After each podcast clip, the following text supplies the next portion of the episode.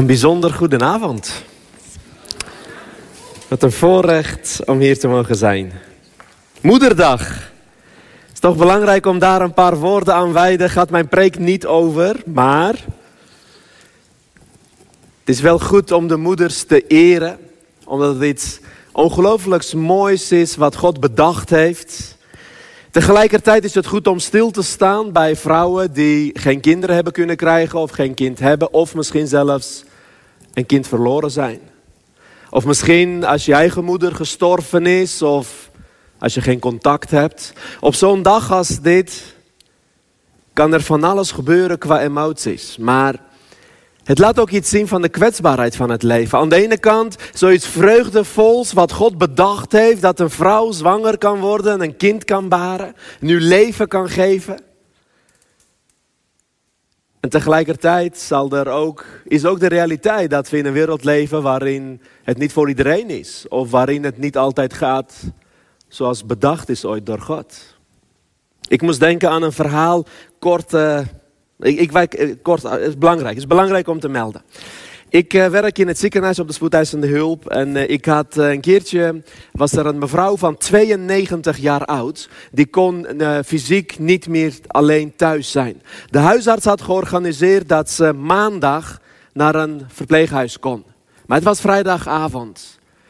Moest nog twee nachten overbruggen. En die kinderen hadden bedacht om haar naar het ziekenhuis te laten insturen naar de spoedeisende hulp. En ik stond daar als jonge dokter, geen medische reden voor opname. Er stonden vier kinderen aan haar bed. Vier volwassen mensen. Goed gekleed, waarschijnlijk welvarend. Een heel uh, netwerk aan kleinkinderen eromheen. En die zeiden, ja dokter, eh, ze moet wel opgenomen worden. Ik zei, ik zie geen medische reden voor opname. Ja, maar ze kan zo niet alleen thuis zijn. De, uh, de maandag kan ze naar een vleeghuis. Toen haalde ik in mijn hoofd om te zeggen, kunnen jullie niet met jullie vieren twee nachten voor haar zorgen. Nou, toen werden ze boos. Ze wilden een klacht indienen. En het meest trieste vond ik, die mevrouw van 92, die was goed helder in haar hoofd. Ze was stil. Wat moet het met haar gedaan hebben?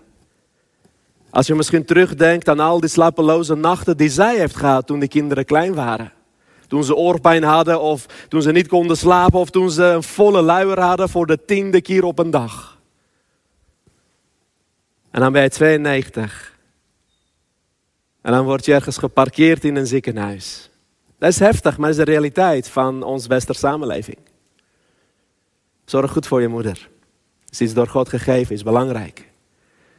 Eer je ouders, opdat je lang gelukkig leven zult hebben. Dat zijn woorden van de Heer Jezus zelf. Oké, genoeg over moederdag. Niet zo verdrietig kijken allemaal. Het is, het is goed nieuws. Dit is goed nieuws, ja. En natuurlijk heb ik bewust benoemd de pijnpunten. Maar tegelijkertijd wil ik wel de moeders in ons midden eren. Oké. Hey, ik ga jullie een verhaal vertellen waarin de Heer Jezus een ontmoeting heeft met, uh, met een boom. Althans, zo begint het verhaal. Ik weet, zitten hier mensen die wel eens tegen bomen praten? Even checken altijd, eentje. Dan zullen er waarschijnlijk wat herkenning zijn. Ik heb in uh, Amsterdam Zuidoost gewoond en gestudeerd in het AMC. En elke keer als ik langs de Bijlmerpark naar het ziekenhuis ging, dan, dan was daar een plek waar heel veel daklozen waren. Veel mensen met een psychiatrische uh, situatie waarin ze niet helemaal zeg maar, gezond waren in de bovenkamer. En in het park was er altijd een, een, of andere vertoning. En uh, heel vaak zag ik ook dat die mensen ruzie hadden met een boom of soms Soms waren ze aan het slaan op de boom of aan het praten met de boom. En ik vond het altijd een beetje koekoek.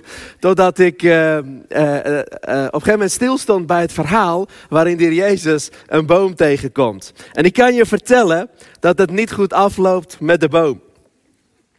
Soms denken we, een ontmoeting met Jezus is genoeg. En ik heb heel vaak gepredikt dat, dat we een ontmoeting met Jezus moeten hebben. Maar niet alle ontmoetingen met Jezus lopen goed af.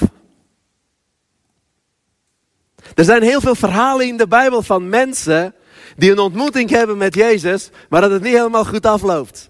Dus de ontmoeting op zich is iets spannends. De uitkomst daarvan, daar hebben wij een keuze in. Daar hebben wij een deel in. Maar laten we eens even beginnen met deze beste boom. We gaan lezen uit Matthäus 21 vanaf vers 18. Ik lees uit de MBV-vertaling. Toen hij, dat is die Jezus, in de vroege, uh, toen hij vroeg in de morgen naar de stad terugkeerde, naar Jeruzalem, kreeg hij honger. Had niet ontbeten. Langs de weg zag hij een vijgenboom staan. Hij liep er naartoe, maar er zaten alleen maar bladen aan. Daarop zei hij tegen de boom: Nooit of te nimmer zul je meer vrucht dragen. En ogenblikkelijk verdorde de vijgenboom. Even tot zover. Een raar verhaal. Wat moet je ermee? Vooral, stel je komt nooit in een kerk. Je hebt zitten hier mensen toevallig, heidenen die langsliepen, die dachten wat gebeurt er binnen. Even checken altijd, dan weet ik welke taal ik moet spreken. Nou, ik ben, ik ben niet in de kerk opgegroeid. Dus toen ik de eerste paar keer in een kerk kwam als een jonge tinner, toen uh, ja, vielen mij dingen op. Ik, uh, ik kon vragen stellen, ik, was, ik vond dingen raar. Maar ook dit verhaal, ook als christen moet je niet doen alsof dit normaal is. Ja? Waarom is Jezus zo boos en wat gebeurt er? Nou, dat staat er niet helemaal bij, maar ik ga je meenemen in mijn fantasie en ik maak een vergelijking met een ander verhaal wat Jezus vertelt. Wat er aan de hand was in deze context, de volgende morgen staat er, liep hij terug naar de stad. Nou, de dag daarvoor moeten we begrijpen wat is er gebeurd. De dag daarvoor was het moment dat Jezus Jeruzalem binnenkomt. En als Jezus Jeruzalem binnenkomt, bij de poorten wordt hij ontvangen met veel gejuich en gejubel. Hosanna, Hosanna zingen ze, geprezen hij die komt in de naam van de Heer. En mensen zijn helemaal lyrisch en fantastisch. Wat fijn dat u er bent. Top, top, top. Allemaal goed, allemaal blij en zo'n EO-smile op hun gezicht. Kon niet meer stuk. Maar eenmaal de stad binnen, bij de poorten aanschouwend de gejubel en gejuich, ging Jezus direct naar, waar ging hij naartoe? De tempel, heel goed. Hij ging naar de tempel, naar het hart. Daar waar aanbidding was, daar waar de, de, de offergave was, daar waar, waar, waar mensen God moesten zoeken en bidden.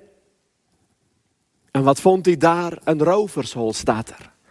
Hij werd boos, hij werd kwaad, hij gooide wat tafels omver, hij vertrok naar Betanië en de volgende dag gebeurde dit verhaal. Zou het kunnen zijn dat Jezus opnieuw lopende langs die boom van een afstand mooie groene bladen ziet? De Hosanna, Hosanna, het ziet er mooi uit, nodigt uit, het ziet er fantastisch groen en vruchten en leven. Maar hij komt altijd dichterbij. Jezus blijft nooit bij de poorten staan. Hij gaat langs de hosanna gejuich, langs de geheven handen, langs de zang en langs het mooie van wat we laten zien, komt in het hart. En dicht bij de boom vindt hij geen vrucht.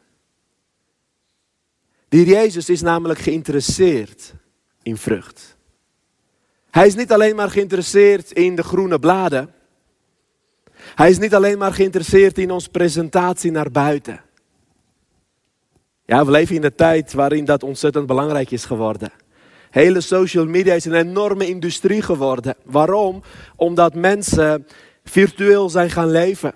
Omdat we in strijd zijn met elkaar wie de mooiste foto's post. Wie de duurste vakanties heeft. En dan laten we zien aan een wereld van hoe geweldig het met ons gaat. Maar de Jezus is geïnteresseerd in de vrucht achter al die bladen. Ik kwam een verhaal tegen, nadenkend hierover, wat mij, mijn bediening en mijn, mijn zoektocht echt even, even geshaked heeft.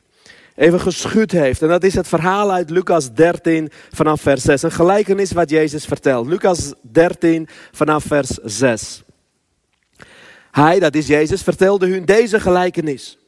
Iemand had een vijgenboom in zijn wijngaard geplant. Hij ging kijken of de boom vrucht droeg, maar hij vond geen vijgen. Hij zei tegen de wijngaardeneer, al drie jaar kom ik kijken of die vijgenboom vrucht draagt. Maar te vergeefs, hak hem maar om, want hij dient tot niets en put alleen de grond uit. Maar de wijngaardeneer zei, heer, laat hem ook dit jaar nog met rust, tot ik de grond eromheen heb omgespit en hem mest heb gegeven. Misschien zal het dan komend jaar vrucht dragen. En zo niet, dan kunt u hem alsnog omhakken. Even tot zover. Dit is een vet heftig verhaal. Ik weet of u door hebt. Maar dit is. Zou het kunnen zijn dat dit over mensen gaat? Als dat zo is, en ik geloof dat dat zo is, dan is dit super heftig. Want er staat hier in feite dat er een boom is geplant door de Heer, die geïnteresseerd is in de vrucht. En dan zegt hij bij het niet aantreffen van de vrucht, hak hem maar om, want hij dient tot niets. Je hebt er niks aan. Sterker nog, niet alleen hij dient tot niets, maar hij put de grond uit. De andere bomen hebben er last van. Hij is tot last in het vuur.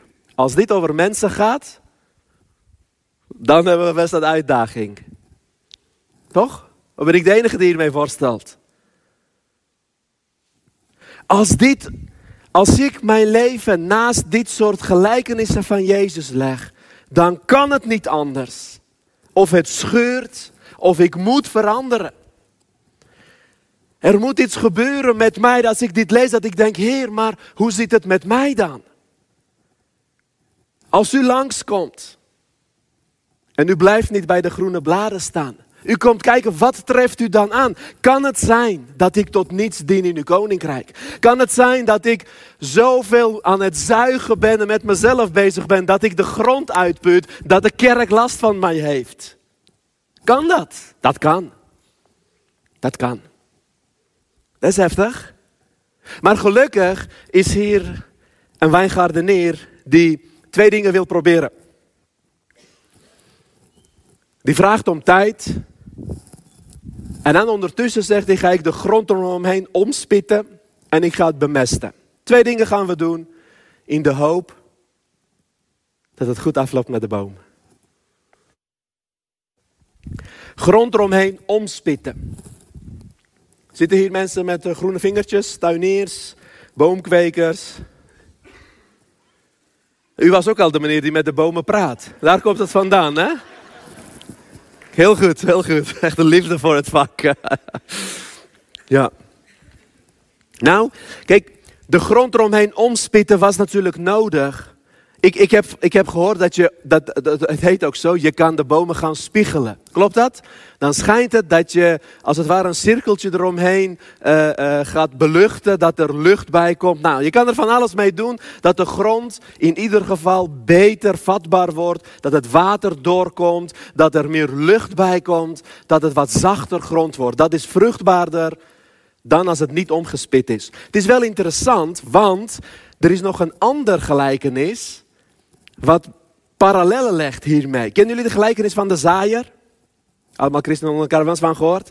Gelijkenis van de zaaier. iemand liep, eh, een zaaier ging voorbij, die met wat zaad. En dan de eerste wat er staat is, een deel kwam op de weg, schoot geen wortels, de vogels kwamen, pikten het weg. Nou, de weg was niet de geasfalteerde 28. De weg in die tijd, in Midden-Oosten, is platgetrapte grond waar overheen gelopen wordt. Dan heb je een soort verharde stuk aarde. Dat is de weg. Zou het kunnen zijn dat de verharding, waardoor we geen vrucht dragen, is omdat er over ons gelopen is? Vertrapt. Teleurgesteld, gekwetst. Dat verhardt. Dat verhardt de grond.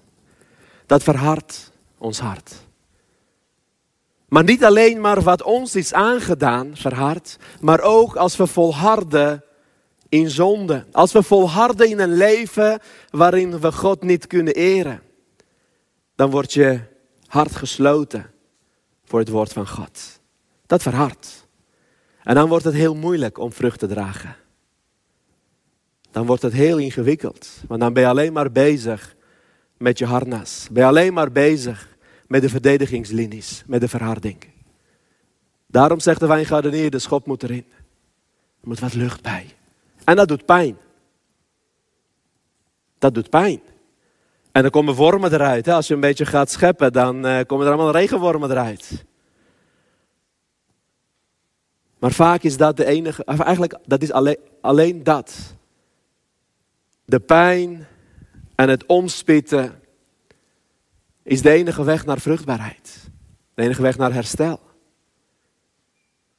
Ik besefte me vandaag toevallig trouwens dat er.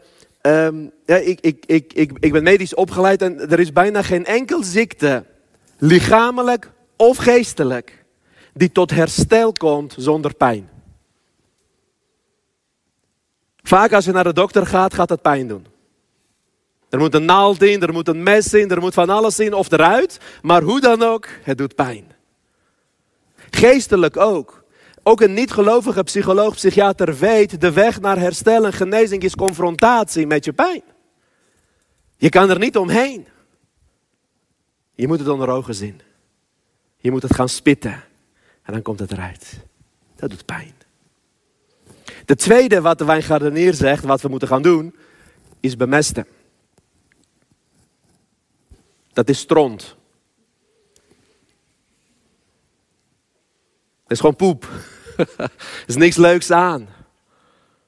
Het is nodig, maar het is gewoon stront. Nou, waarom heb je stront nodig? Nou, weer een andere gelijkenis. Gelijkenis, zoals het in Nederland genoemd is, van de verloren zoon. Kennen jullie die? Jammer dat het heet de gelijkenis van de verloren zoon, want het gaat eigenlijk over de gevonden zoon. Over een zoon die tot inkeer komt. Op zijn Nederlands, lekker negatief, de verloren zoon. Vooruit, wat jij wil. Ja, ik zou zeggen, die zoon, het komt goed met die zoon. Maar goed, die kerel die vertrekt, die geld, geeft al zijn geld uit. Eerst is het lang leven de lol. Zolang je geld hebt, heb je vrienden, heb je mooie vrouwen. Je kan alles kopen, alles is te koop. Tot het moment dat hij tot diep in zijn oren in stront zit. Varkenstront wel te verstaan. Hij was poep aan het scheppen. En toen kwam hij tot zichzelf. En hij zei, laat ik naar mijn vader gaan. Want bij hem is het goed. Stront kan het moment zijn. Als je zo diep gezonken bent. Dat je de bodem van het zwembad raakt. Dan kun je weer afzetten. Dan moet er een moment komen om te schudden, de stront van je af te klappen en te zeggen, laat ik naar mijn vader gaan, want bij hem is het goed. Dan staat hij daar met zijn open armen om je te ontvangen. Maar de uitnodiging is om niet te blijven hangen in je geklaag, ik ellendig mens. Blijven hangen in je slachtofferrol. Wat heb ik het zwaar? Om niet alleen maar te blijven hangen in het gejank en gejammer. En ik snap dat, ik begrijp dat. Wij rouwen, wij lijden pijn, wij strijden. Maar ergens moeten er momenten komen dat we begrijpen. Dat de pijn de weg is naar herstel. Dat we begrijpen, in de mest is de uitnodiging een herinnering om naar de Vader te gaan. Om vrucht te dragen. Om tot zegen te zijn in het koninkrijk van God. Niet alleen maar te ontvangen, te ontvangen, te ontvangen en leeg te zuigen, maar om te geven. Ja, maar ik heb niks te geven. Je hebt altijd iets te geven. Om uit te delen. Om tot zegen te willen zijn. Om gesnoeid te worden. En snoeien doet pijn. Als ik hierover nadenk, dat hier Jezus geïnteresseerd is in wat voor vruchten bomen dragen, dan zit daar een enorme urgentie in. Urgentie en een uitnodiging. Een keuze. Om in de ontmoeting met Jezus te zeggen, Heer, geef me tijd. Maar ik ga niet stilzitten. We gaan keuzes maken om vruchtbaar te zijn. We gaan keuzes maken om iets te betekenen voor de ander. Juist in je eigen strijd, in je eigen ellende. Weet je, ik wil afsluiten met wat korte voorbeelden uit mijn leven. Het is wel leuk, ik krijg heel veel berichten van mensen die, uh, uh, als ik iets doe, dan vinden ze het fantastisch en geweldig. Maar wat veel mensen niet weten, en, en dat is ook logisch, is hoe de weg er naartoe zit. En dat, dat ik bijna alles wat mij op een hoogtepunt brengt, dat bijna alles gebouwd is op hele diepe dalen. En eh, een van de mooiste voorbeelden wat ik noem is, kijk, toen, toen, toen mijn gezin als vluchteling in Nederland aankwam en wij vrij snel uitgeprocedeerd raakten en acht jaar in een asielzoekerscentrum woonden. In die tijd, uh, ik had alle redenen om, um, tot hier in de stront, alle redenen om op bed te blijven liggen, gordijnen dicht te doen, deken over mijn hoofd en ik ellendig mens. Maar ik besloot om in die duisternis God te zoeken. En zijn kracht, zijn wonderen, zijn aanwezigheid en nabijheid was zo overweldigend dat die tijd misschien wel het meest vruchtbare tijd is geweest uit mijn leven. Dat daar de basis is gelegd om van de ellende zegen te maken.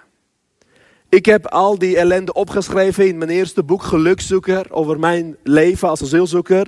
En dat is gewoon, dat is gewoon één grote strontboek. Hè? Dus dat is alleen maar een stront uh, staat er allemaal in.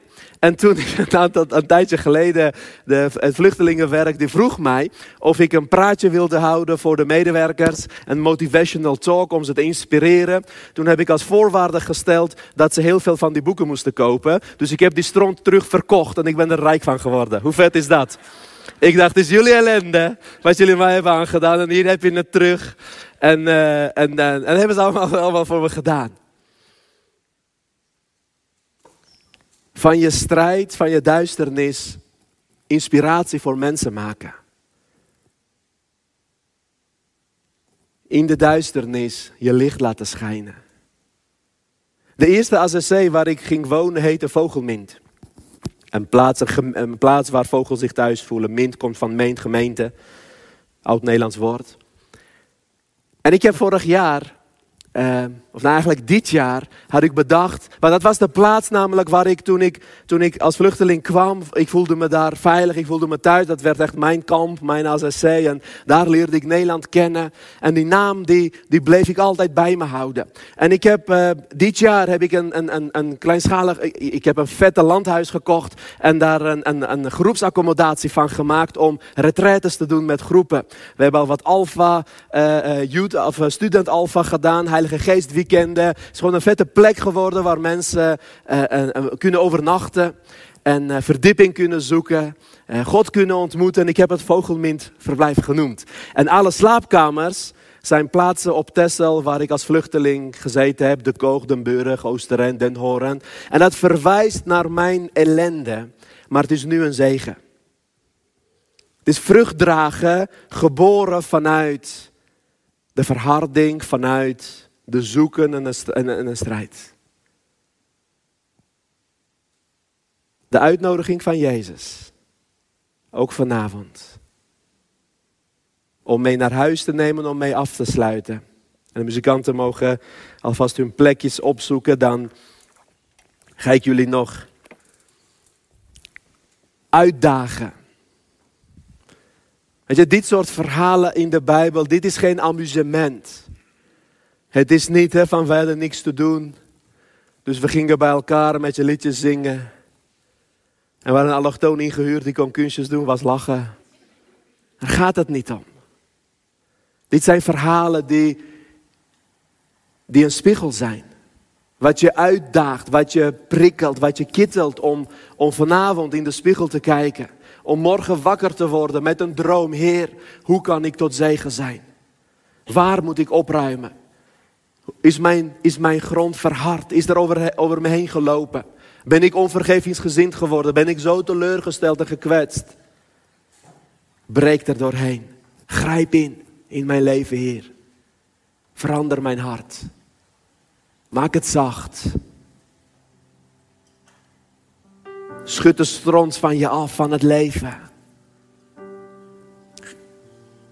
Ren terug naar de Vader elke dag weer. Bij Hem is het goed. Krijgen we een nieuwe mantel. Worden we hersteld in onze waardigheid en in eer.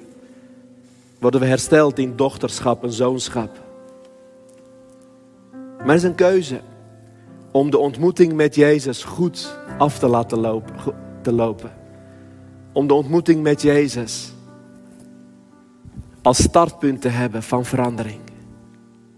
Ik wil met jullie bidden. Dank u wel, Heere God voor dit moment. Heer, dank u wel dat uw woord zo confronterend is, maar ook zo echt.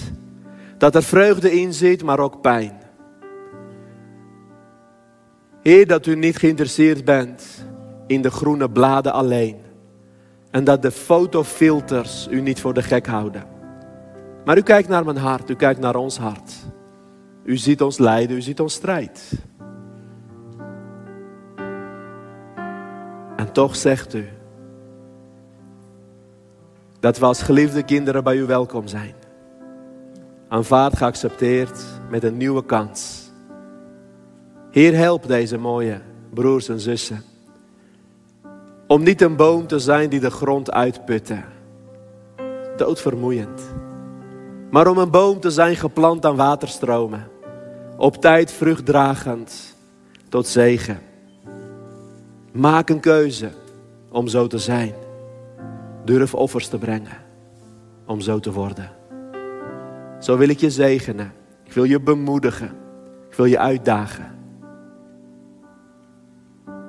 In de naam van Jezus Christus alleen. In de naam van Hem die gestorven is voor jou en voor mij. En die weg van het kruis, de pijn en het lijden, heeft vrucht gedragen. Jij en ik zijn het vrucht van het kruis. In Zijn naam, wees gezegend.